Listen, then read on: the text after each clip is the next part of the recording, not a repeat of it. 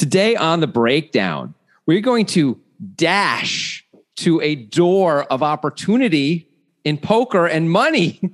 We're going to speed to an, an opening, a crevasse where there is there are many chances to gamble. You may be wondering why I would be speaking in such a way. well, let me tell you, there's a reason. There's a reason. It's because Tom Dwan's here, and he's going to be going up against not just Jason Koon, man of many muscles, but also Stanley Tang.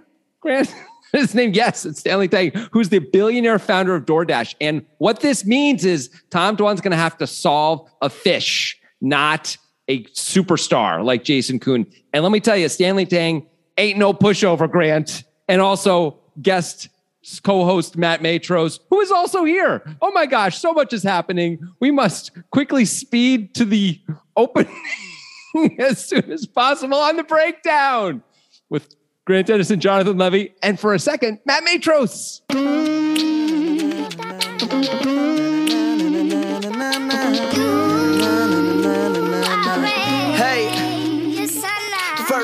First time, no For a second, he's actually going to be here for the whole podcast. I know, but I had to give you something to react to, didn't yeah, I? yeah. No, so now I have a, a third person who gets to experience the the constant eye roll of watching you do an opening live and Yeah. actually being like, "We're actually going to put this in a podcast." Every This time. is going to happen. Well, Matt, welcome to the show. How are you doing? Thank you. I'm well. I'm not sure that Jonathan's reason for talking like that was sufficient, but I'm glad to be here and hanging out with you guys. Uh, yeah, we appreciate Matt being here. We've we've spoken about him a lot on the show before. He's a friend of a good friend of Jonathan's and a you know reasonable friend of mine. We've we've stayed in the same house in Vegas briefly, stuff like that. And Matt has won three bracelets, so he's he's a good source of poker education for us. indeed, indeed. And those are not candy bracelets, Grant. Those are World Series of Poker bracelets. I would guess that he's won more than three candy bracelets. Actually, he has a child, so possibly he has. Have, has has your son ever given you a like a candy bracelet?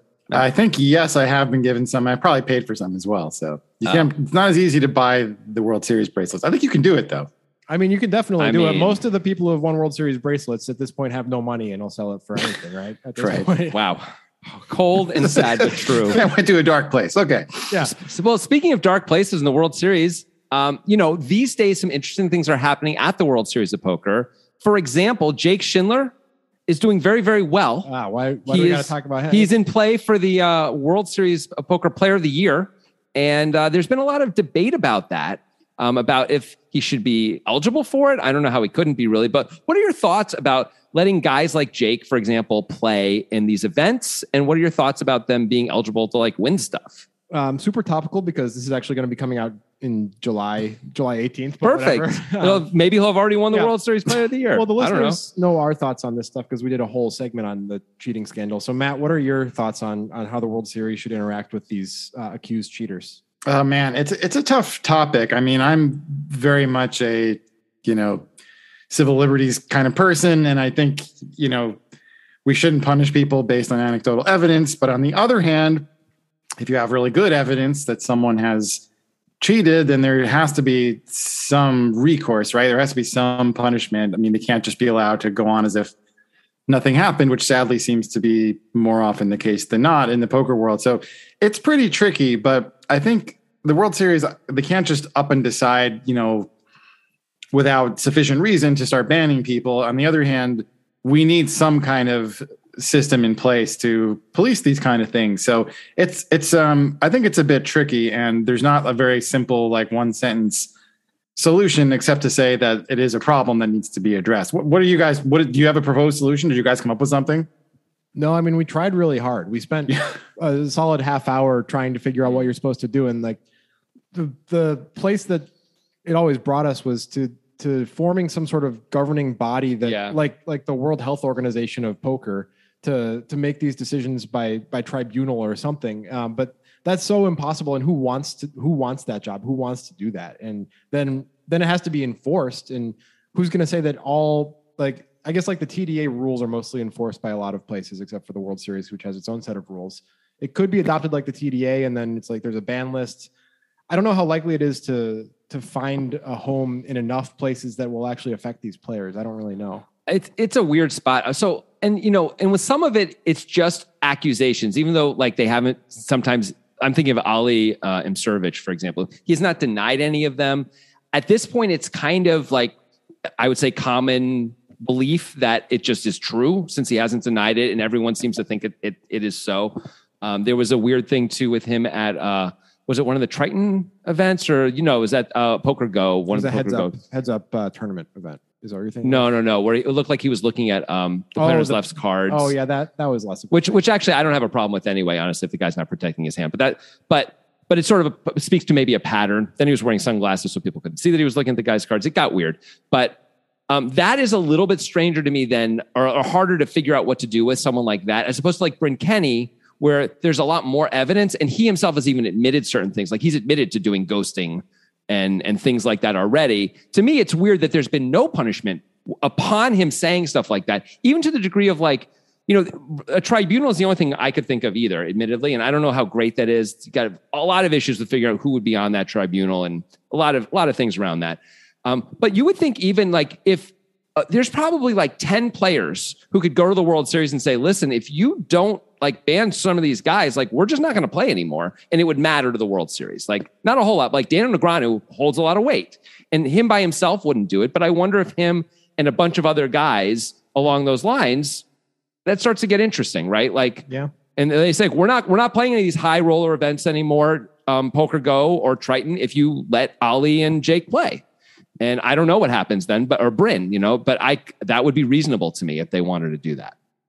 Yeah, it's not easy, but there is a way to do it. I, I think Grant made a great point bringing up the TDA, the Tournament Directors Association, because there was no particular reason that those rules had to be adopted by everyone, except that the tournament directors all sort of agreed that this was going to be the standard. And if you wanted to be taken seriously as a poker tournament, mostly you went by those rules. Now, as you say, the World Series is big enough that they were able to do their own thing, and that's pretty much fine. But uh, something similar could happen here. There could be some players, uh, what you're calling a tribunal, who get together and say, okay, well, we recommend these punishments for these players, whatever they are, whether it's a temporary suspension or you know outright ban or something lesser than that. Um, and we we want tournaments to agree to abide by our recommendations. And if you do, you'll be you know certified, whatever you want to call it, cheater free or not that. Don't use that name, but something better than that. And Great then other other tournaments can be, um, you know, the people will be, if not boycotted by the high rollers, at least not sanctioned by them. There's, you can get there. I mean, there's, just like with anything else, you've got to, the most important thing is be willing to go down the path and try it. And you can't predict in advance exactly how it's all going to come to an end. But if you, if people got together and tried to do something about it, that would be a great start. And eventually we probably would get to a point where there would be at least something that would happen to these guys who are, it seems like doing some pretty shady stuff. I also think that live it's less of an issue than online. And so I'm surprised that some of the online sites just haven't taken some action. Like they could suspend, for example, Jake Schindler and they could suspend Ali Imsirovic and Bryn Kenny and the people who are known to be part of Bryn Kenny's stable. Um, like GG could just say, yeah, you guys are suspended until further notice as we, because we're going to investigate. And then they could look into it for as long or as, as short as they wanted to. But to do sort of nothing and just let it continue, I really worry about the integrity of the game at this point, at least online, especially where it's much harder to police that stuff um, from a, at least from an individual player point of view. You know, where I'm like, as someone clicking my computer, I don't know who I'm up against. But if I'm playing live, of course I can see who I'm up against. Like that alone already feels like really different. Yeah, it's definitely a bigger problem online where ghosting is even a thing. Obviously, that's not a problem in, in brick and mortar tournaments. And yeah, I agree with you. It, we would, I'd love to see something, something to show that the sites do care about the integrity of the games and are not just giving lip service to the idea. Obviously, they're looking out for things like uh, more severe cheating or collusion. I mean, they're they're they do have procedures in place. I know that um, to try to monitor the games, but the, when we talk about kind of more advanced stuff like this that we're getting into here, it doesn't seem like they have, at least as of yet. Maybe they will soon, but it doesn't seem like right now they have the infrastructure in place or the or the personnel employed to to deal with that stuff. And that would be great to see that happen. I agree. It's tough though because anything that ends in a punitive route is a slippery slope, right? Because then the accused always seem guilty unless they have a really strong response that feels really like truthful and deep and meaningful, right? You know. So like, what's to stop people from accusing something somebody like Michael Addamo just because he's crushing everybody all the time? Like there could be a bunch of high rollers. Not everybody is the most scrupulous. A bunch of high rollers get together like this guy is destroying us. Let's just accuse him and see what happens. You know, like I, I'm worried about stuff like that happening. also all like I'm saying, well, Bryn Kenny admitted this, but like as soon as there's punishment for admitting these kinds of things, people will just learn not to admit it. Like we see this all the time with accused athletes now, where they always say the same six things in the court of you know to in press conferences. Now, you know, we can't we can't wait to tell our story. We're going to be shown to be you know you know. Uh, whatever innocent and then almost always it doesn't go that way but those are the those they know what to say and so i imagine we just be teaching the cheaters how to behave a little bit differently uh, you know outwardly as opposed to actually changing their cheating behavior Yeah, I mean that's a risk you take, and I, I think it's when you have to because it's much more important to me that people who aren't cheating are allowed to play.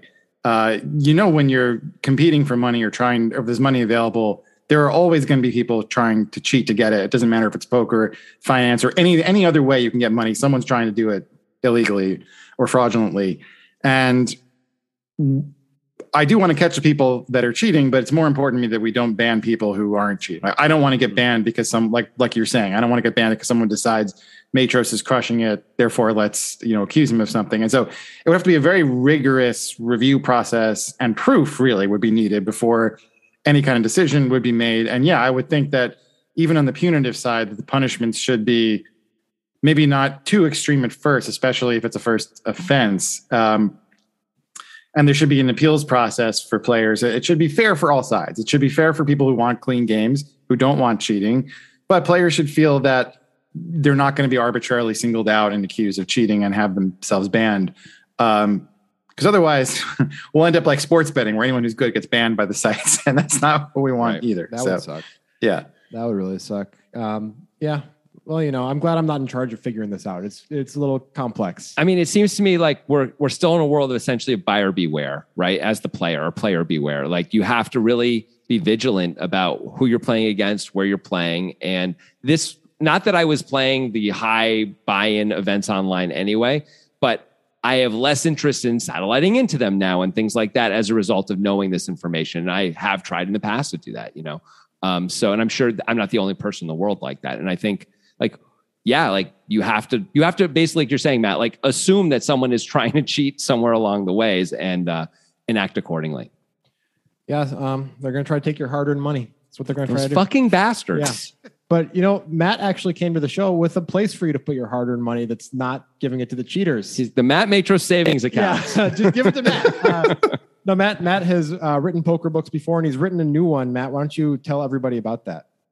Sure. Yeah, it's it's called the Poker Brain, and it's about very simply, it's about how to be the most effective thinker you can be at the table in real time. And so, there, the idea for the book was, especially in online tournaments, but really in any poker tournament, you're under a very limited amount of time to make decisions. And so, how do you think through the things you want to quickly? And so, this book attempts to train your brain and how to do that. And by that training happens by going into pretty good detail about the two main modes of thinking in poker, which I call optimal and exploitive, uh, which I think I'll be familiar to most players. And um, I get into some pretty specific concepts around them. And I go and I have 39 hand examples from real play that illustrate these concepts. And um, yeah, I think it's a really good way for people to maybe streamline their process a little. I was thinking of as I was playing a bit of the WSOP online this weekend, where especially if you're multiple ta- if you're multi-tabling, stuff is happening so fast, and if you don't have your brain in position to know how to react to that stuff really quickly, you're going to be in a lot of trouble. And so you want to try to do the work away from the table that gets you to a place where you can make faster decisions. And you do that by thinking deeply about the game and by memorizing a few things, but more just kind of understanding what concepts you need to bring to any given situation. And you really learn those concepts cold. And the more you do that, the more you train yourself to do it, the easier it will come in the heat of battle. And that can make a huge difference to people's bottom lines. I mean, I've had a lot of students and other players who, and you probably experienced this as well, you guys, like people who can talk about poker pretty well and they sound like they're pretty good and know what they're talking about. And then you play with them and they have no idea what they're doing. And so I think part of the problem is there's this difficulty transferring knowledge away from the table to the table. And I think by studying deeply in this way that I'm recommending in this book, you can solve that.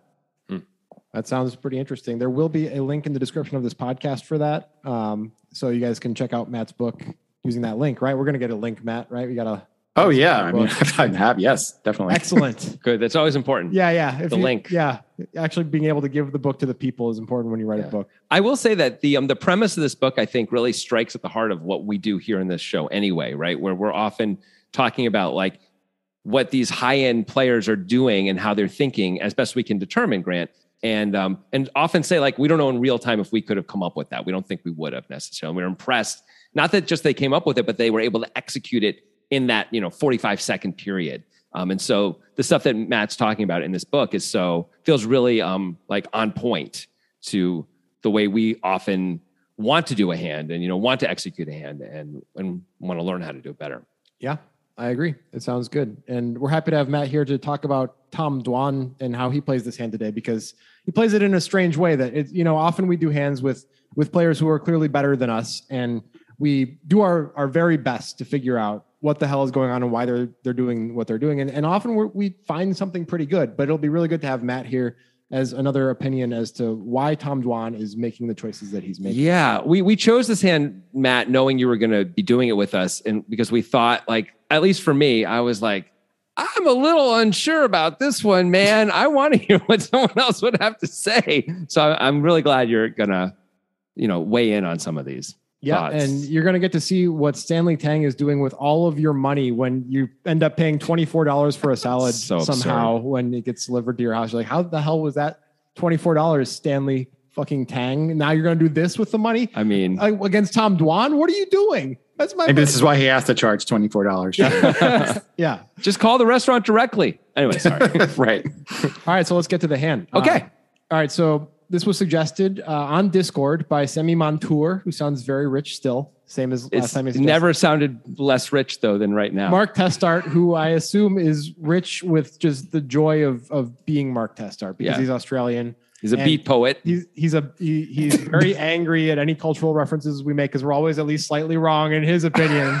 He's got a lot to say. This guy. Mount Rushmore, this guy, but maybe Yeah. not for long. We got chisels. We, we Wow. could- yeah. If he's gonna keep coming at us, he's not gonna stay there.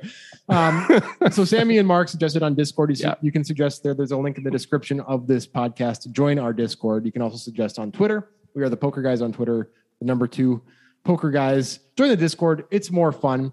Uh, that's also where Wesley Cannon, our solver, is going to post his work. None of the three of us have seen any of Wesley's solver work so far. Uh, we're going to do our analysis, come back at the end, and take a look at what Wesley had to say and see if the solver agreed with us or hated everything we did. Yep. And that'll be great. Solver, you know, has its own opinions. I'll just say that. I actually am going to have a question for Matt right away because he knows Jason Koon a little bit. You've done commentary with Jason Koon. I know that at the World Series Yep. of Poker Mhm. in the past. So Jason Koon's going to do something that I didn't expect Jason Koon to do to start this hand. We're in a cash game. It's a, I believe it's high stakes poker, whatever. One of many Poker Go brands that is all the same thing. I'm pretty sure it's high stakes. Um, yeah, Jason Koon has 10 7 of clubs under the gun. It looks like there's at least seven or eight players at the table, and he's going to open it to 2,500. Uh, I, I believe we're at 800 big blind. What do you, is that normal for Jason Koon and for you, Matt, to open 10 7 of clubs in a spot like this?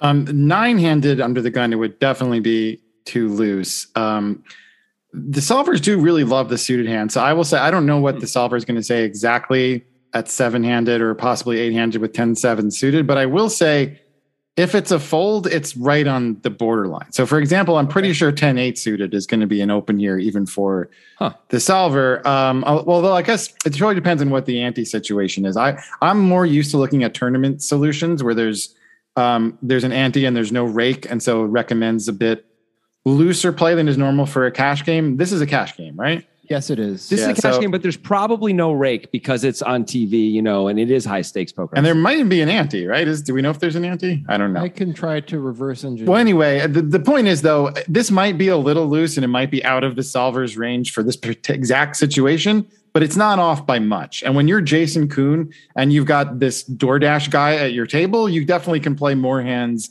than you normally would. So I'm really not too surprised to see Jason opening this hand, even if it's slightly wider than what the optimal range would be it's close enough that you probably want to get involved when you're at a table that looks to be pretty soft. I don't know who else is there besides DoorDash, Yeah, I'm, but I'm about to this- tell you. It's not soft. It's super not soft. Tom it's oh, okay. Well, Doyle so there's only one soft spot. Okay, fair Yeah. enough. Phil Ivey, Tom Dwan, Doyle Brunson, Patrik Antonius, I think, and Daniel Negreanu are the other. Eh, those that- guys. What do they know? Yeah. Well, you know, they they were they were all good in 2004. It doesn't mean they're still good. Okay. Okay, there well, go. that changes things a little. I would rather open this hand if DoorDash is in the big blind, but it, but based on, I mean, just seeing this one, what he calls with here, I wouldn't be surprised if Jason just wanted to like give himself every chance to get involved, knowing that DoorDash might play a pot with him. So Yeah. I think it's pretty reasonable. It, it's probably it might technically be a fold according to optimal play, but it's pretty reasonable open. Hmm. Okay. All right. I I w- I wouldn't have considered opening this hand eight or nine handed under the gun, but and you know I haven't been doing the solver work on that stuff. No, myself, so I don't me know. either.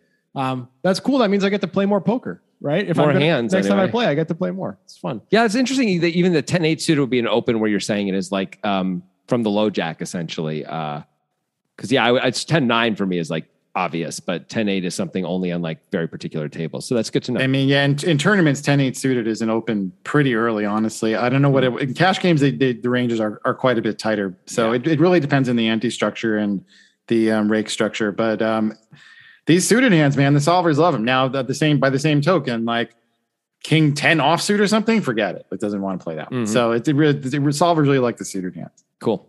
Interesting. So like that makes sense. But so do you would do you think the solver would open like king four suited under the gun? No, not quite that weak, but King 8 suited, it might. Wow. Wow. Wow. Wow. Wow. That's so. that is a surprise. bad. That is a surprise to me. I don't mean bad, but I don't mean bad play, but I mean just such I a mean, bad we can hand. look at some of these solutions if you want, but um, I, I would say in tournaments, king eight suited is often maybe not maybe not under the gun into nine handed table, but pretty early on you're supposed to Huh. open king eight suited. Yeah. Jeez, I'm I've been playing too tight. Maybe. Well, that's we well, all have. we're- it was not just you. We all we all were playing too tight for you, and, and not just too tight. We were playing the wrong kinds of hands. Like we were Right. probably playing some offsuit aces that the solver would fold. So it's all about playability. And now, of course, as the stack sizes change, that changes too because. Um, yeah, the high card hands get more valuable when you're shorter, but Of but yeah, you know, in general, you can play some of these like you can make nut flush draws, nut flushes with king eight suited. So great. I mean, you Anyway. can if things Yeah. go right. All right, Yeah. I'm gonna do it. I'm doing it now. That's my new Okay. game. I'm opening king eight suited from everywhere all the time. That's, that's me. Great. You All wouldn't be too far off. All right, Jason Koon, 10-7 of clubs, opens at 2,500. It doesn't matter. He's the garbage human of the hand. Yes, we he's talked about him for 10 minutes, but we don't care about him. This time, Yeah, he's normally a treasure. of course. Jonathan treasures Jason I Koon do. to a, a creepy extent. uh, Stanley Tang, DoorDash, as Matt's calling him, and I like that. Uh, Stanley Tang is in the hijack, and he's got 10 deuce of spades. It is the official Doyle, the actual Doyle, and Doyle is at the table. And I wonder if that is why the amateur Stanley, Mm, Stanley Tang decides to call here. That's got to be part of it, right? He wants to be able to turn it over, right? And say, "Look, I, da, da, da, da, da." yeah, that whole thing." Yeah. Um, so I guess it's just a Doyle thing, or it's a Stanley Tang plays every hand thing. Not really sure. hmm Okay. So he's going to do that. Tom Dwan, it's going to fold to him in the small blind. He's got two queens Queen of Hearts, Queen of Clubs. Pretty clear three bet. Matt, how do you size this with uh, Koon under the gun making it 2,500? He's got something like 300K in his stack. Tang's got 190. Dwan has a billion dollars in his stack, so his stack is not going to be the effective stack. Two queens out of the small blind here. I'm sorry. So the big blind was how much? I believe it's 800. Okay. So um we're looking at like 250 blinds stack for DoorDash basically. And uh yeah. Um hmm. Yeah, I mean you you want to go relatively big when you're out of position with stacks this deep. So I think I pretty much like um Dwan sizing, especially when you have a fish who you know is gonna probably call. I mean, you might as well make it as big as is reasonable. Um, at the same time, though, you you don't know if Jason actually has a hand, so you don't want to end up, you know, putting in a huge number and then having to make a decision when Jason like shoves 250 blinds on you or something. So, um, I would say I, d- I do like his sizing. I per I personally probably wouldn't have gone quite this big because, um, I I think I'd rather be able to respond a bit better to Jason's four bet by just calling, whereas if I make it 14k and Jason decides to, oh, well, how deep is Jason again? Uh, he was. I didn't write that one down, but he's around 300k. Okay, so he's he's got yeah like 400 blinds. You don't. I mean, yeah. He's if Jason gonna makes shove. it, what's that? I said he's never going to shove like four. Yeah, he's not going to shove, but he could he could um four bet you, and then I guess you can just call and see what happens. You're out of position uh, in a big pot with. I, I guess that's okay. Um, yeah, I, I think this is against two opponents out of position. You definitely want to go bigger. So certainly no smaller than like 10k, which is a 4x um, three bet here. Uh, and probably I, I personally probably would have only gone to like 12k, but I totally get Dwan going to 14. Yeah, that's what he that's the number he picks. And Jason Koon does fold the 10-7. Does the solver like folding the 10-7 now, Matt? Or yes. okay. Good. Good. I'm glad. I feel sane. How about Stanley Tang calling with 10 deuces spades? Because of course it's a breakdown hand and it means we're gonna see a flop at the very least. The solver's gotta love that one. I mean, he's in position. I mean, he's closing the action, right? the solver does have you defend your big blind with a lot of stuff, but yeah, no, no, Yeah, this so is this is ridiculous. I don't Yeah. think we need to discuss that this is just a billionaire amateur throwing money around, and that is wonderful for people like Tom Dwan. Um, yeah. The pot is thirty-two thousand five hundred dollars, heading to the flop of four deuce seven with two diamonds. So Tang, he flops bottom pair, which is good against a lot of Dwan's range here. That's nice. Uh, and Dwan, of course, is probably loving this flop. So, how do you size here, Matt? If you're Tom Dwan, or do you check ever? Thirty-two five in the pot. Um, I might check some of my range. I'm not checking with this hand against a fish. Certainly, I want to get money in the pot. I, I think in optimal land, the, the sizing might be a little smaller because there's a lot of just whiffs. Uh, there should be a lot of whiffs in the hijacks range here that can just fold to almost any number. So he's not if he if he flatted with some suited ace or some like you know suited big cards and stuff. They you can just kind of dump a lot of those to any size bet. So um, I think sizing it less than half pot would have been fine here, but I think exploitively, when you have a fish, make him put money in. And so he has an overpair here, and we expect uh, Tang to call with a whole lot of hands. And so why not make it a bit bigger? Uh, and he may even call you with some random hand like um, I don't know. What what do you think he's gonna could he even call with like just two random overcards? Like, is he Like gonna call nine, with Jack 10? or something? He's like a I would hope billionaire and he's but- really wild. I think it's possible. so if that's possible, I mean, you can get a whole bunch of money, and the guy's basically drawing dead. So that's that sounds pretty good. Yeah. Yeah. Yeah, Dwan does go pretty big. He bets 22K. I would be curious to know if if the players were reversed and Jason Koon was in Tang's spot and had called pre-flop, if, if Dwan would have sized down instead. Yeah. That I would think be interesting to know. I think he probably would have, right? Like he thinks I think so. going to be sensitive to the sizing and Tang isn't, right? right. Yeah.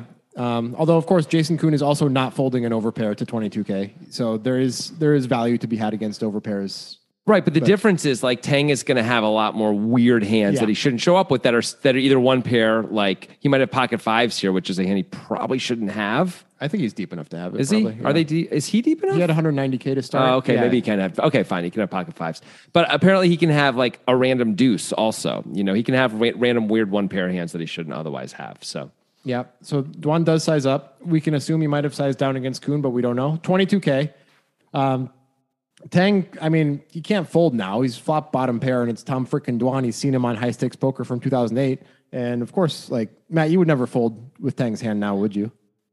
I mean, if I had somehow ended up in this spot, I would probably call, but I'd wonder how I got there. But um, it's yeah, it, the, the, there's a difficulty in figuring out how to play the rest of the hand. But if you're folding a pair here at this stage, you're probably folding way too much of your range. And again, it's hard to know what your what my range is because you've just given me this random hand that I would never have. So, but if if you're this guy who has a ridiculous range, then you kind of have to call when you flop a pair because you're folding it. You have so many hands that are worse than this somehow.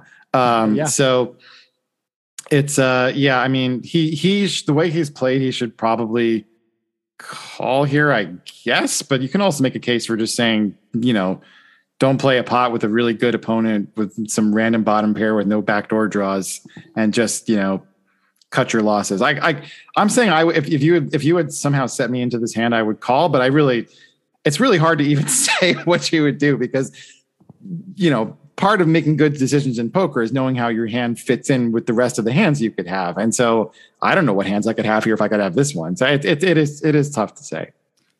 You just experienced what we experience all the time on this show, which is when we are dealing with an amateur player and they make unconscionably bad decisions, being like, okay, if I were teleported to the seat at this point and I didn't have to have like I, of course I would never be here, but yeah, that's that's how it goes sometimes. Uh, yeah. I will say, as Stanley Tang, like the the considerations of you know, this is a pretty bad hand, and how I continue all that. Like, if we have this hand, we have so many other worse hands. You know, like this is got to be pretty high up in our range at this point, right?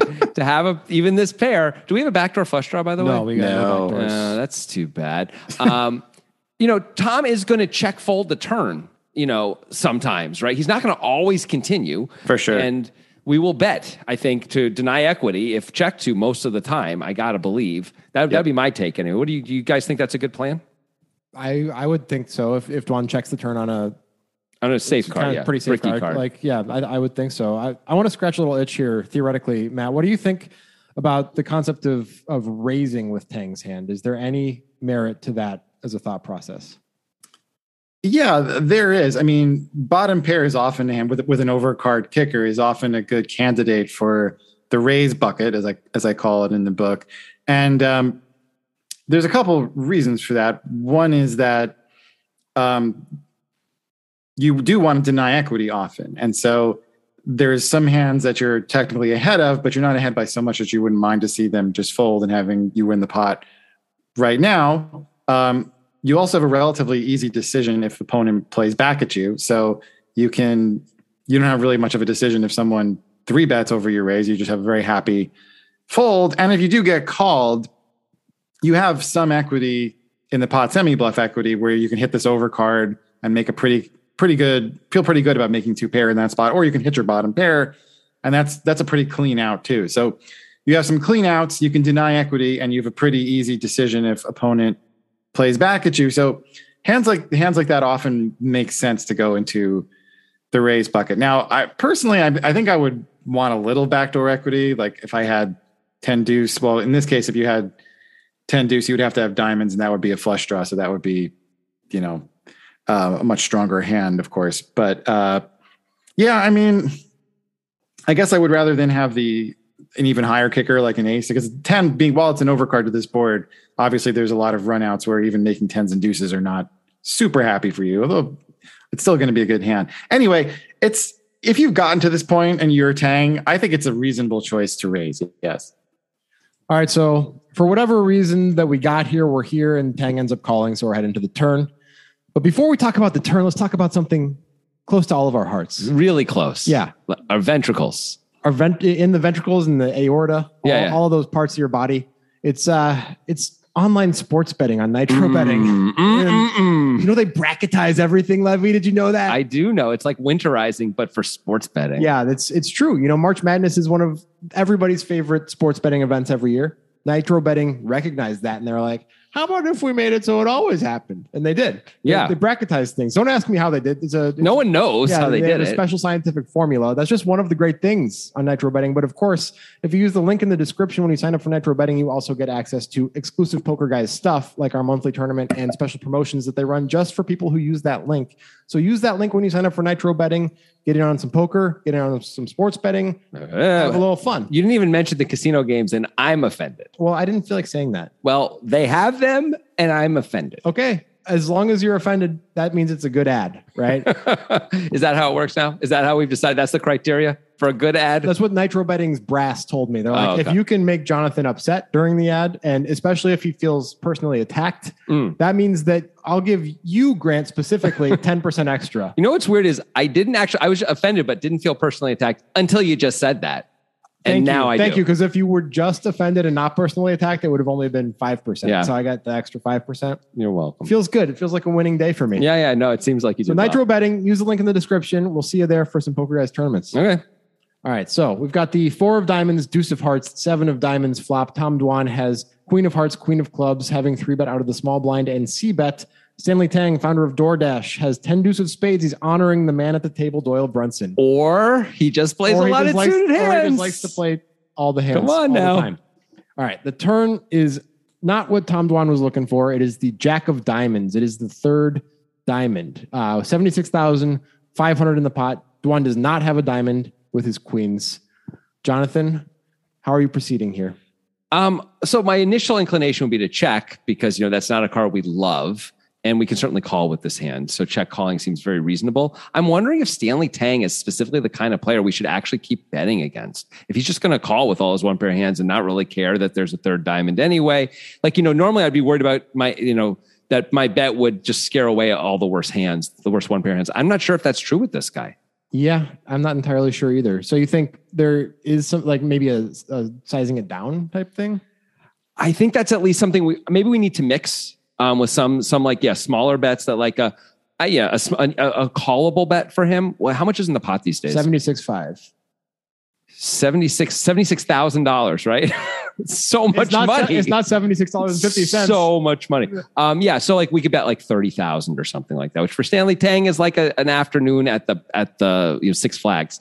Um, I wonder if I wonder if we could do something like that. I wouldn't even consider betting. I mean, maybe if I had the Queen of Diamonds in my hand, I would feel a little safer. Mm-hmm. Uh, I, I don't know. Obviously, you're talking about a very specific scenario where you know you're yeah. up against this guy, and you probably wouldn't be betting against Jason Koon. No, I'd be calling against. J- I'd be checking against Jason Koon. I think Stanley Tang even would probably be bet folding if we're betting. So we'd be we'd be betting small, trying to get called by one pair of hands. If we, I don't even know if that's a great idea. I'm wondering if that's something we should be doing against this type of opponent specifically. What do you think, Matt? Yeah, I mean, I think if you're looking at it in optimal land, if you have your three bet range against a guy who flatted pre-flop and then called a bet on the flop, you you might be checking everything on the on this turn card because it's such a bad card for the range that you might be giving them, which is diamonds, pocket jacks, maybe flop to set. Um, but against this guy, if, if, if our model of him is that he's basically called with all suited hands and a bunch of other random pretty looking hands pre-flop, and he's going to call with a pair or any kind of some kind of other draws besides diamonds on the flop. You know, straight draws, a backdoor heart draws, maybe even something as weak as like an you know connected over cards. I mean, if he's going to have that many hands in his range, you might just want to just keep piling away for value against that range because surely he still has a lot of hands, worse hands than yours that can call here. Um, so yeah, I think if we were looking at what a solver would do, I think almost certainly check. But against this opponent, I think betting could make a lot of sense. What What is your sizing thought for if we're going to continue? As oh yeah, sizing. So um, yeah, I mean, if we're if we're targeting relatively weak hands, we probably don't need to go super big. I mean, normally when you when you bet the turn is with more of a polarized range, which lends yeah. itself to a bigger sizing. So turn sizings tend to be bigger than flop sizing. We, are looking at about a, a two stack pot ratio here, SPR of two. So there's 76 and a half thousand in the pot and Tang has about 156,000 behind. So if we were looking for geometric sizing, meaning the same percentage of the pot on turn and river, you probably go around 60% of pot or so here. Um, and that's actually pretty close to what ends up happening. Not to get ahead of ourselves here, but that that's kind of what ends up happening in the hand, but not for Dwan, the other way around. But anyway, um, so you could do that, just planning to try to stack off against this guy and, and hoping there are enough hands in his range that you're happy to stack off against where that sizing makes sense. But you could also exploitively kind of just go really small and try to extract a tiny bit of value from these lousy one pair of hands he has and just go like third pot again or whatever. Just bet another 22,000 like you did in the flop or something, maybe slightly more to make it look like it's you've increased your stacks in the turn. We're talking like real fish stuff here. I mean, this is like yeah. we're just praying the guy doesn't know what we're doing and um, tailoring our sizes to get him tailoring our sizes to someone who is only concerned about his own hand and is only going to say, "Oh, my hand's not that good, but I can call a small bet with it. And there are players who play like that. I don't know if this guy is that weak or not, but uh, you could at least consider those kind of ideas. Did did Matt Matros just tell everyone that Bruce Willis was dead the whole time? Did that just happen? yeah, a little bit. Yeah, yeah. Okay. Um, Sean Bean dies at the end yeah. of the first season. we try not to spoil the hands. it's well, I didn't say, you know, I didn't say what's going, what, no, it's true. Anything. I, all I said was like this, the sizing that's kind of, but you know, we'll see. Mark Testart's coming after you. That's yeah. I mean, you don't know this Australian lawyer. Okay, dude, sorry. I must, I must, I must have offended some. It's people. a huge mistake. yeah, he's also a poet. He's also a poet, Matt. You have to run and also. Well, he's going to have to write a poem about me now words. and how I spoiled what the sizing was going to be on the next street. he got very defensive when we were slightly disparaging towards slam poetry. So that's this is the type of guy we're dealing with here. So you have to be careful with those. And he's an all-time suggester too. At the same point, one yeah. of the one of the great suggesters in poker guys history. Tough nut to crack that. One. Yeah, really tough. Anyway, Dwan goes with the more normal decision of checking. Just Yeah. kind of like it, it feels like in the moment, almost everybody in the world is going to check here. It just feels like a, a negative event. This card, the Jack of Diamonds, it's a bad card. sure. I mean, you know, you may like Jason Koon if he's opening 10-7 and he's like Stanley Tang's playing a lot of hands. You know, he may be like thinking ahead even of like I'm targeting this guy. I mean, everyone at the table is probably targeting him anyway, right? Yeah, that's true. Anyway, Anyway, Dwan checks, and we had discussed that once Tang calls the flop, if that were his action, which it was, that betting the turn would often be something to do to deny equity. Um, is that still the case here on the Jack of Diamonds? It's a it's a pretty wet card. Dwan, of course, did not bet it, but as Matt pointed out, if you're going to construct a range and and play it optimally, you're going to check this card maybe all the time. It's possible as Dwan, so that Yeah. doesn't mean necessarily that Dwan is capped at this point. Do we still want to bet and essentially just deny equity? Because I guess maybe there's a little bit of value of bluffing here. what's your initial thought? I don't know. I think if I didn't have a long time to think about it, I, I, I was sitting at the table, I'd be like, ah, I was going to bet a lot of turns, but that one's pretty wet and I don't like it and, Hmm. and end up checking. But I would also probably in the moment think like, well, and against the players that I'm playing against, mostly it's true that they are now capped, that they're not going to have flushes too frequently, and they're going to be fearful of that card. So betting can accomplish a couple things of equity denial and also bluffing out better hands some of the time. Um, not entirely sure if that's going to be the case if I'm sitting against Tom Dwan. I'm going to be more concerned about him having nutted hands. Hmm. Uh, what, what do you think, Jonathan? My, my initial hit is to is to bet here. I mean, we're doing equity denial. Yes, certainly you're right. Tom's checking more of his range than he otherwise might be. Maybe as Matt was saying, maybe his entire range here, um, or nearly all of it anyway. Um, so that's not as great as if this was a brick and he checked, but still, like denying equity, still denying equity. Matt, uh, T- Tom Dwan can have a diamond in his hand with another big card, which we don't want to just give him a free shot at. He almost certainly has overs, right? He has to have at least overs against us, and maybe, like you said, he, we can even fold out a better hand sometimes right now. Um, those are all pretty good reasons to bet. We're in position. We don't have to bet again on the river if he calls. You know, Yeah. I mean, one thing that you said there kind of struck me as problematic, though, that like I would imagine it, maybe Dwan is literally checking 100% in this configuration. I'm Yeah. not sure. maybe. But if he's not, like having a big diamond in his hand, you would expect that would be a bet. And if it's not a bet, that it might get check raised. And Yeah. that's a problem for you too. That's fair. So I don't love that. Uh, any any novel thoughts on this, Matt? I mean, it's a problem in the sense that there's a chance we fold the best hand, but it, it's not a problem in that um, we're gonna have a tough decision. Obviously, we're gonna bet and just fold if we get Sure. check raise, and he's gonna have we're gonna be drawing dead a lot of the time there. Yes, it's true. Sometimes we'll fold the best hand.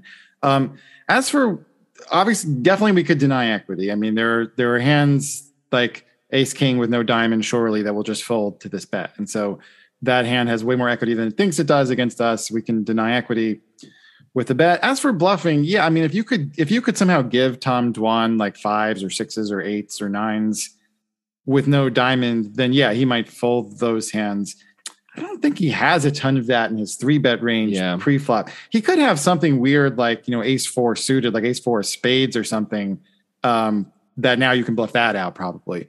Um, so yeah, there's you can come up with some hands that Tom Dwan squeezed with that have made a better hand than deuces somehow and um, can fold. I mean, if you're if you're if you're this player though, I mean, this is this is what often happens with people who are players who are too loose, which is that they just show up to the spots like this and they have a lot of hands in their range where it could make sense to bluff and this or to deny equity, and this is one of them. And they don't have that many hands, even though he could have some diamonds. He could have so many other hands too. And so the problem ends up being a frequency thing. So even if even if in a vacuum it would make sense to deny equity with this with this hand, if Tang is taking that strategy here, he's surely taking it with all kinds of other junk hands like this, and he's going to be way too weighted towards weak hands when he bets. And so, I mean, it's the kind of hand where you could definitely bet with some frequency here, but most people are not thinking of their frequency, and that's that's where fish really get into trouble. Is not not that it's a bad play in this spot with this hand they happen to have. The problem is the way they've constructed their range to begin with, and now they've shown up here with like a whole bunch of betting bluff or deny equity candidate hands and not very many relatively speaking value hands and all of a sudden they just really can't bet with with all of those hands that look like they're good bets and that's that's where they run into trouble So teleported into Tang's spot here. Does does that imply that you would check when Dwan checks to you? i think i would i think i would probably check with a high frequency, thinking I have like a crazy weak range here, and um,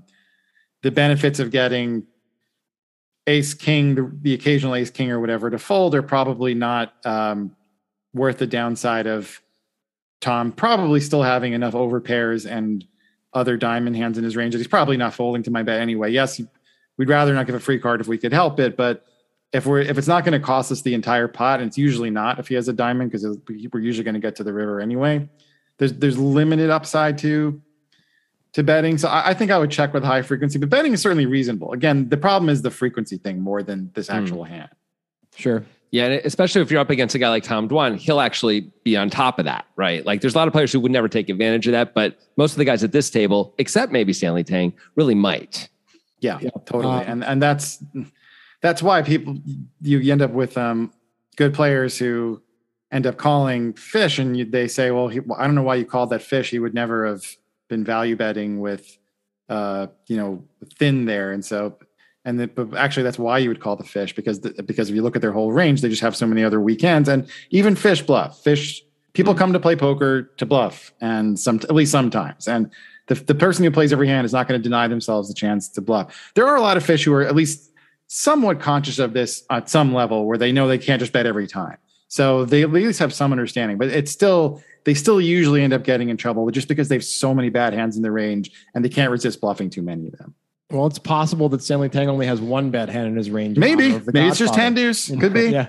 yeah. But but even so, you know, probably can't resist. And I think I think that people don't come to play poker to bluff. I think they come for a reason to get angry. Haven't you ever been in a poker room? It's like 60% of the people are just there to, to find some reason that the universe is unfair to them and get angry about it. That's that's why the fish go to play. Grant, Grant, that's been Grant's working theory for about a year now. it's longer right? than that. I mean, people they, they're just looking for something to complain about. Anyway, Stanley Tang has nothing to complain about. He's a billionaire and he's going to bet forty thousand dollars, which you know doesn't sound like any of us hate this play. It's it's you could go either way. Um, Matt obviously has brought up the frequency problem. Yeah, he's definitely. I mean, Matt's leaning pretty. Matt, I'm, you're fair to say you're leaning pretty hard on a check here, right? I think. I mean, yeah, I think check would be higher frequency, but it's not one of those where I think it's 100 percent check or bet necessarily. Yeah. I, I, think. Um, you know, as part of whatever weird strategy we come up with for his range, it would be like a low frequency bet spot. Okay. All right. And uh, is there any action that Tom Dwan can take here besides calling that would be anything near reasonable? I, I'm not seeing it. Doesn't seem possible to do anything but check call to me. Yeah. Right. Like if we know Stanley Tang isn't is being very polarized here and doesn't have a, a huge, you know, high a high frequency betting here, it's a much tougher spot, I think. But now if he can have all the one pair hands, all the other stuff. Yeah, it's a super easy. Call. I mean, against anybody at this table, though. Yeah. If you're Tom Dwan, you, you you're, you are going to get you're going to get exploited if you check fold. This, of course. Right? I mean, like it's just you. You do you see any path to ever doing anything but call once we're here as Dwan, Matt? Calling looks like a pretty clear choice to me. Um, you know, if the opponent's fishy enough, I guess you could try to shove for value, but that seems a little wow. Wow. crazy. That would be um, very thin. yeah, I mean that that seems a little crazy uh, it certainly wouldn't occur to me to fold against against this player at this stage. I mean, even even looking at my own range, I, I clearly have much worse hands than two queens in it, even though I don't have a diamond. So you don't want to have too many hands with no diamond in it to continue past this turn, but this one I think you have to have. Mm-hmm. Yeah.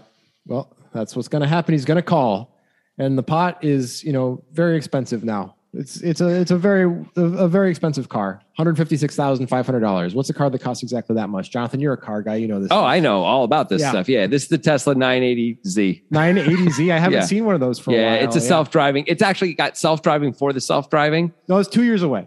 It's always two years. it's very soon. It's going to be on the road. Yeah, two years away. yeah. Okay. So this is a Tesla 980Z of a pot. Yeah. Fifty six thousand five hundred in there.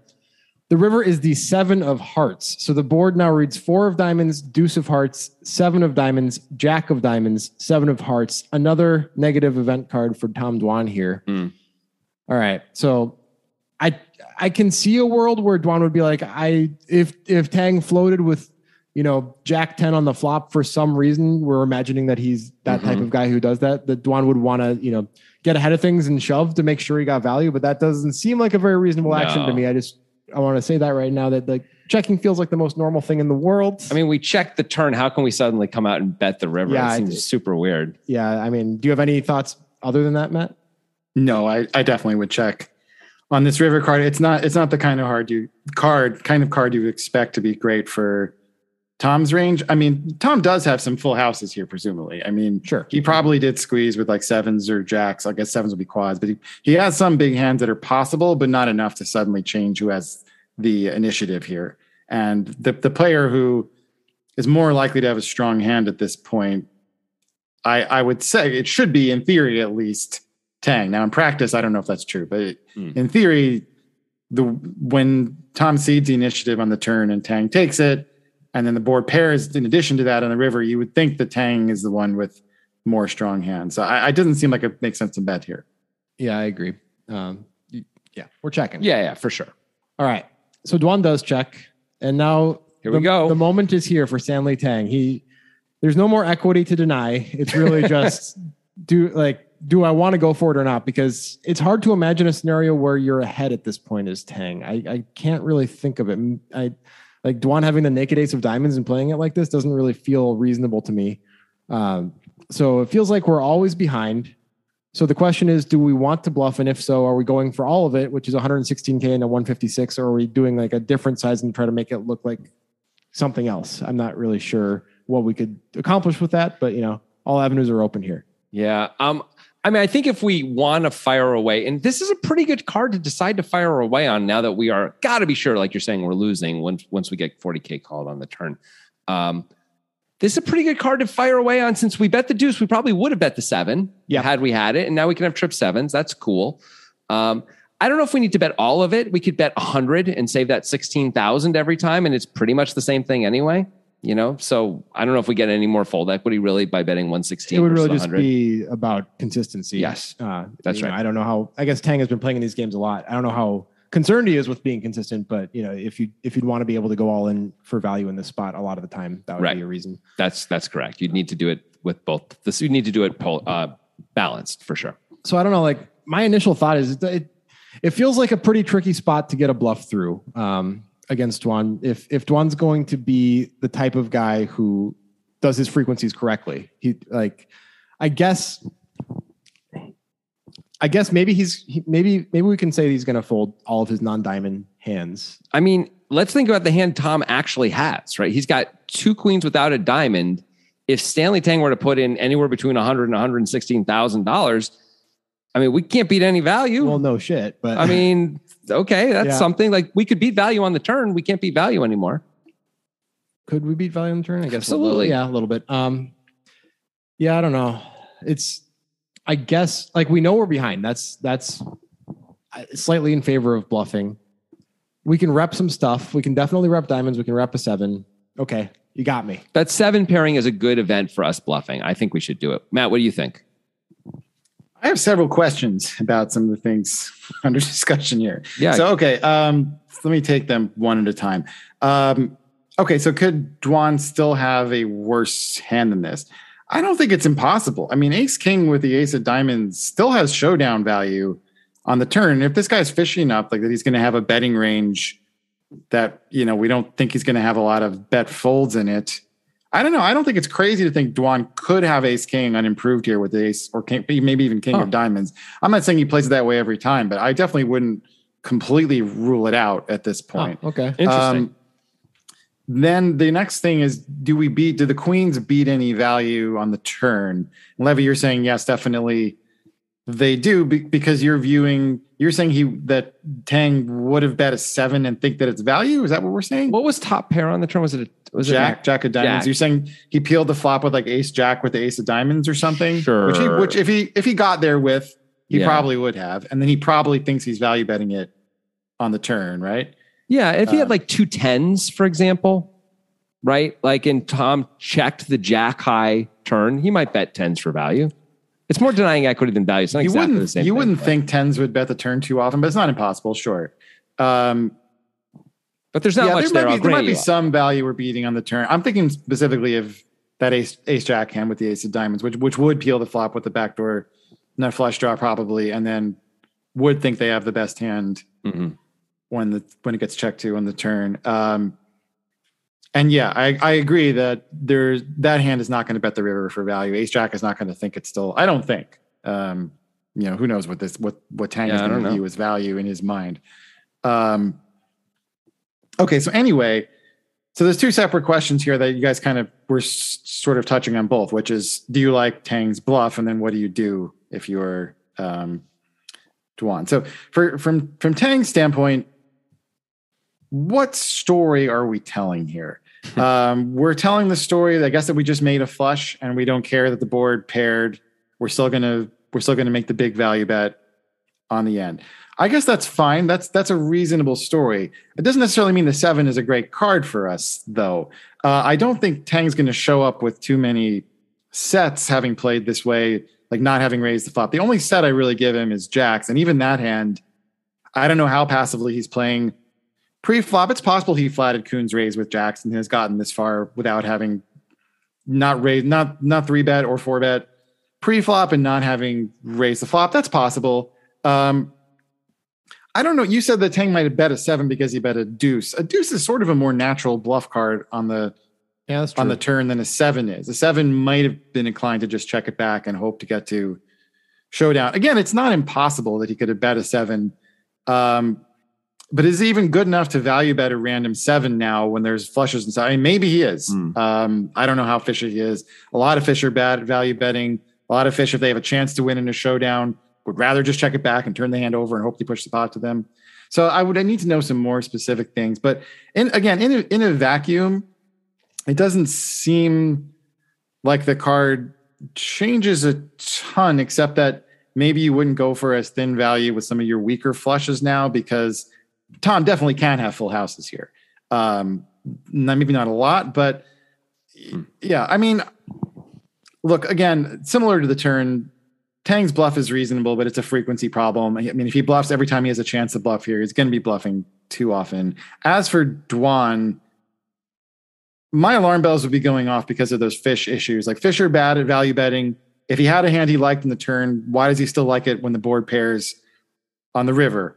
And is he good enough that he's taken into account his frequencies, or is it a fish who's just ended up in the bluffing portion of his range too often? And so that's why exploitively, without knowing more about Tang than what I've seen from this hand history, I, I kind of like Tom's call here. I think in optimal land, it's a very, very tricky spot.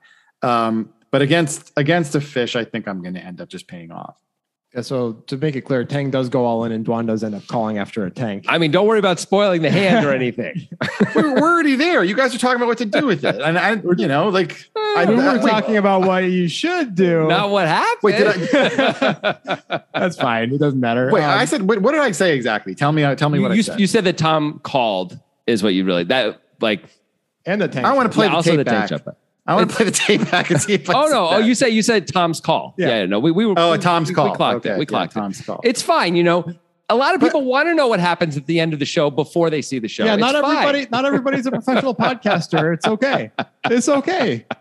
I mean, people are really time. hanging on the outcome of the hand. when they're listening to People get upset when we spoil things. That we've been What are we this for- spoiling? I mean, it's for a hand that your listeners suggested because they knew what happened in it, right? Right, so, so, so now what's happening is the show that we've been doing for seven years with our audience. You're now telling us what they want and what they what they're going to. no, feel no, no, no. I'm not telling you what they want. I'm wondering why. Oh, why? oh, they're someone would- lunatics, man. People are they're absolute lunatics. People are irrational. It's not like everybody suggested this hand. Two people suggested this hand, and there's like you know thousands and thousands of listeners. So it's uh, Whew. the, the th- many of the thousands uh, don't like spoilers, and it's it's just part of human nature, I suppose. We're just trying to protect you, man. Yeah, but remember, If it's you don't uh, like spoilers, why are we saying what they had from the beginning of the hand? That's my thing. I mean, Well, that's You know? no- so we can talk about the hand with with we can really analyze it, but we don't want them to know. They don't want to know what happens until we get right to it. to me, I knowing say the something cards, like what you to just me, said. knowing the cards is like knowing everything right away. So, well, you know, not everyone's a triple bracelet winner. Yeah. Okay, buddy.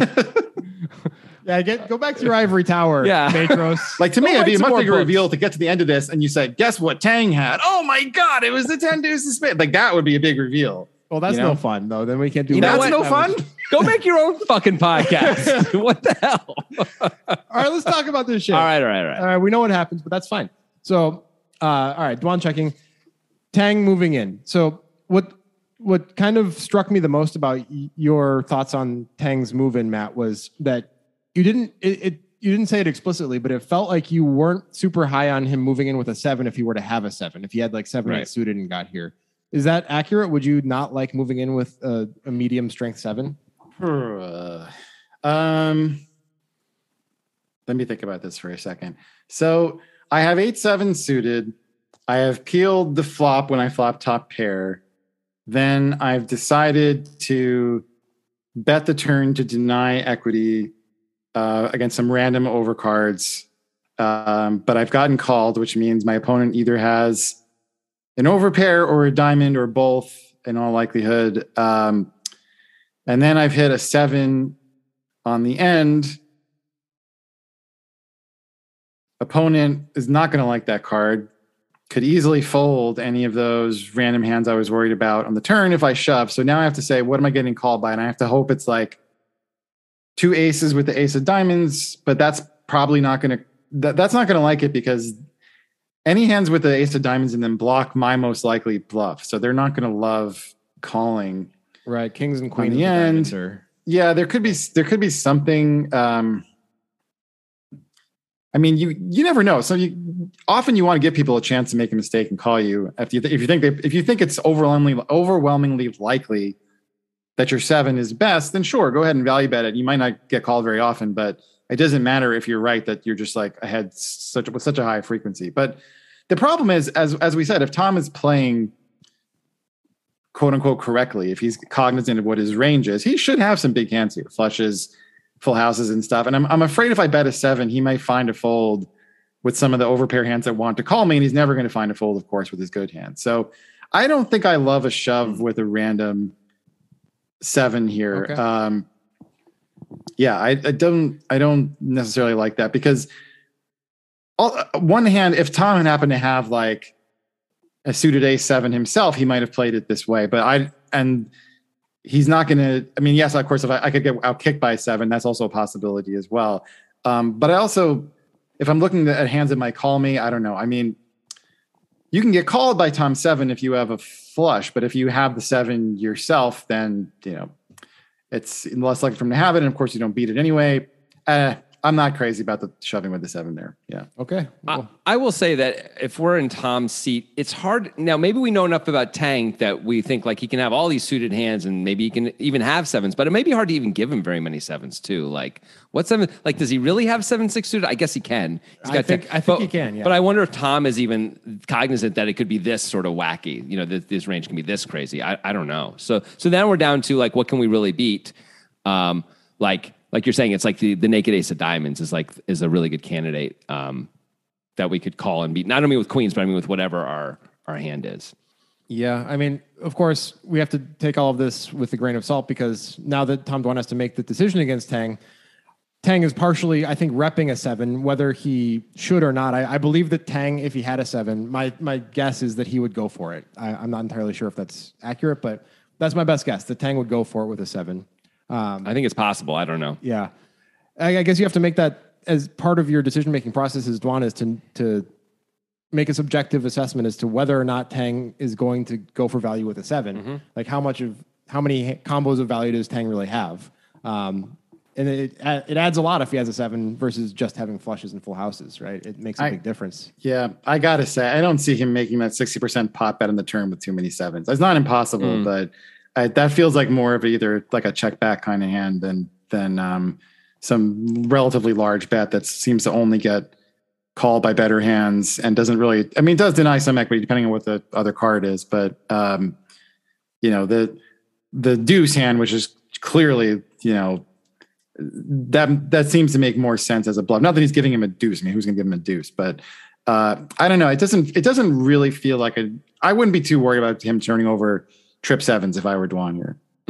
Okay. Well, if that's the case, then that that really changes it, right? If if if we can't reasonably threaten a seven, right? Yeah. And I don't know if we can or not, but but if if if that's the case, it really cuts down on our ability to win this pot. Well, let's talk more about Dwan's decision here. Like, Okay. Where does he land in his distribution with this hand? The- my initial hit is that he's pretty low here with queens, Without a diamond. Queens, no diamond. I mean, Yeah. of hands that get here this way. Um, do you? Does anybody have any thoughts opposing that? That think thinks he's high or mid in his distribution here? No. Um, I don't have any. I mean, he could have like tens or nines with a diamond if he had chosen to three bet them pre-flop, which he might have. Would you would you Um, place those above this hand distribution wise when making this decision, Matt? You're saying because his diamond would block his flushes, so I like I'd rather That's call with I'm that. Um, yeah, I mean,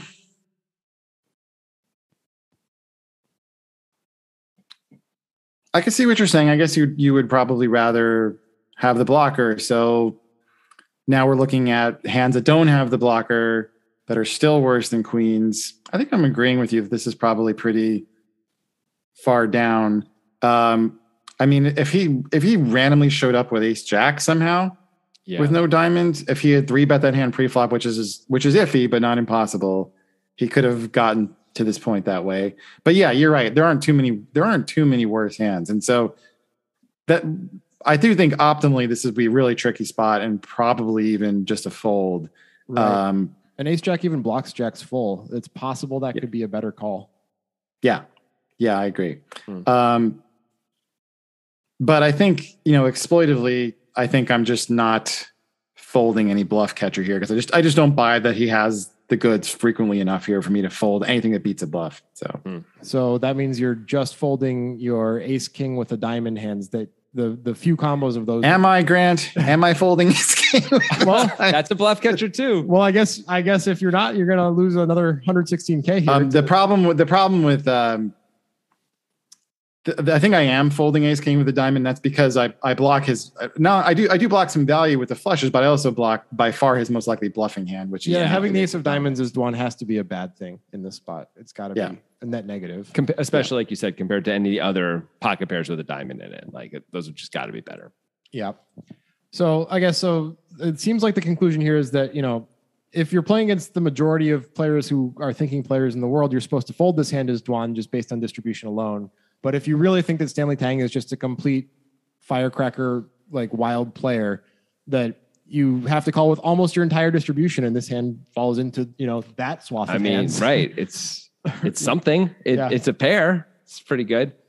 I think that's right. I think if this were a real player who had taken this line the Tang's taking, you really there's nothing you can really do with queens except for fold them. But against hmm. him, Right. Oh, and based large on the fact that I know what he has, you know, it's made a lot easier for me to say, okay, he must have so many bad hands in his range. I'm not saying that I, I would call because I know that I'm good. Obviously, I'm saying that the fact that he has ten deuces spade means he probably has a range that's so wide that I just he's probably not playing it well enough to make that I can fold the bluff catcher. Hmm.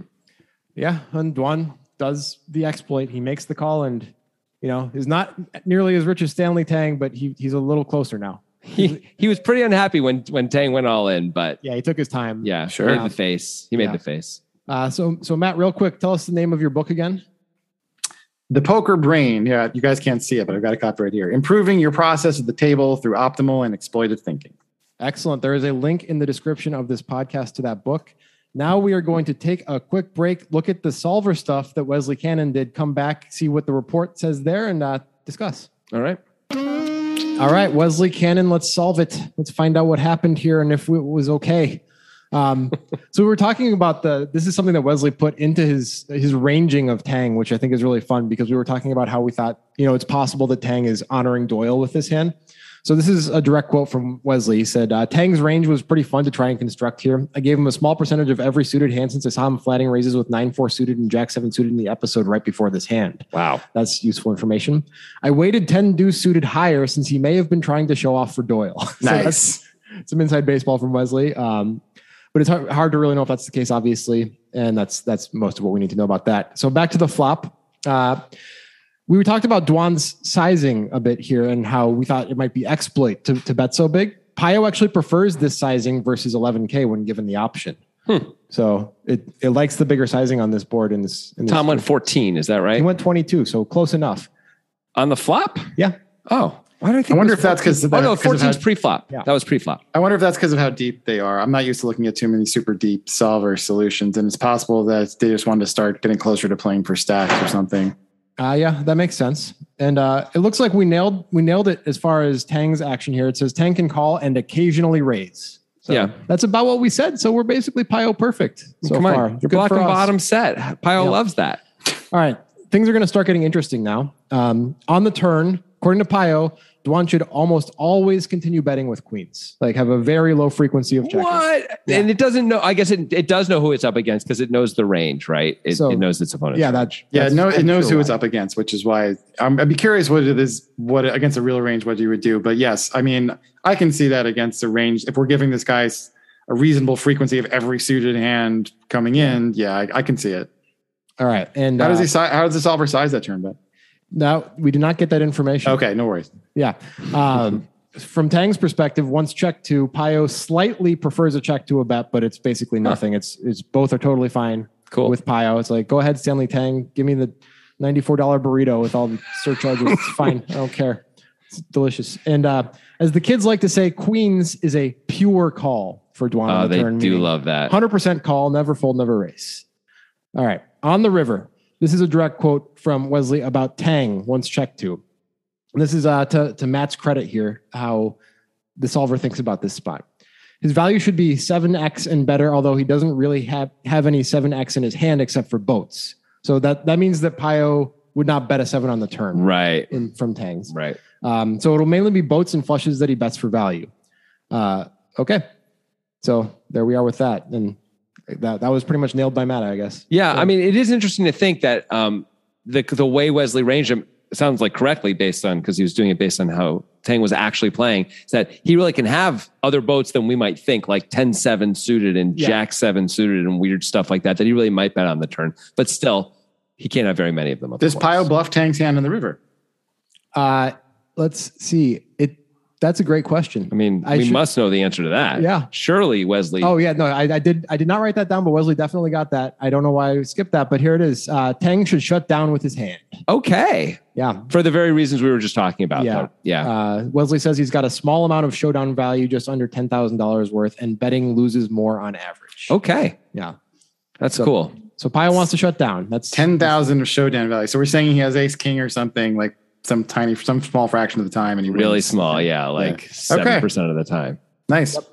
All right, and then the big decision by Dwan. This is the this is the most interesting output. Um, Pio actually prefers a call without diamonds because I guess in Pio's mind, the queen of diamonds blocks more bluffs than value, and so okay, so we prefer a call without diamonds versus having. You never know when the computers want to block the bluffs or block the value, man. Yeah, that- those it's weird. You can make a case either way, real so easily. It's it's odd to me too. Yeah, I, I wonder about that a lot. So even though Pio does prefer calling with this hand versus queens with the diamond, it still isn't like this is a slam dunk call. It, it Pio believes this call to be worth seven hundred and twenty dollars. Wow. In this size pot, so it's basically a break even call. Um, any any thoughts on the a diamond thing? Like we've we've encountered this many times on the show, Jonathan and I, Matt. So Matt, do you have any thoughts on like when you think Pio is is caring about blocking bluffs versus value in spots like this? Um, well, one thing I would say that I think is related is that Pio is taking the pre-flop range that you shove that you give this guy, and then and then is playing perfectly from there, basically. Right, Which right. the fish is continuing to play fishy going forward, right? Yeah. So I think that affects things a little bit, uh, and I think he the fish may be more likely actually to have maybe not more likely to have a flush than Pio, but might might have taken this line with more kind of random queen of diamonds, just like bluff every every queen of diamonds. I'm going to bet the turn.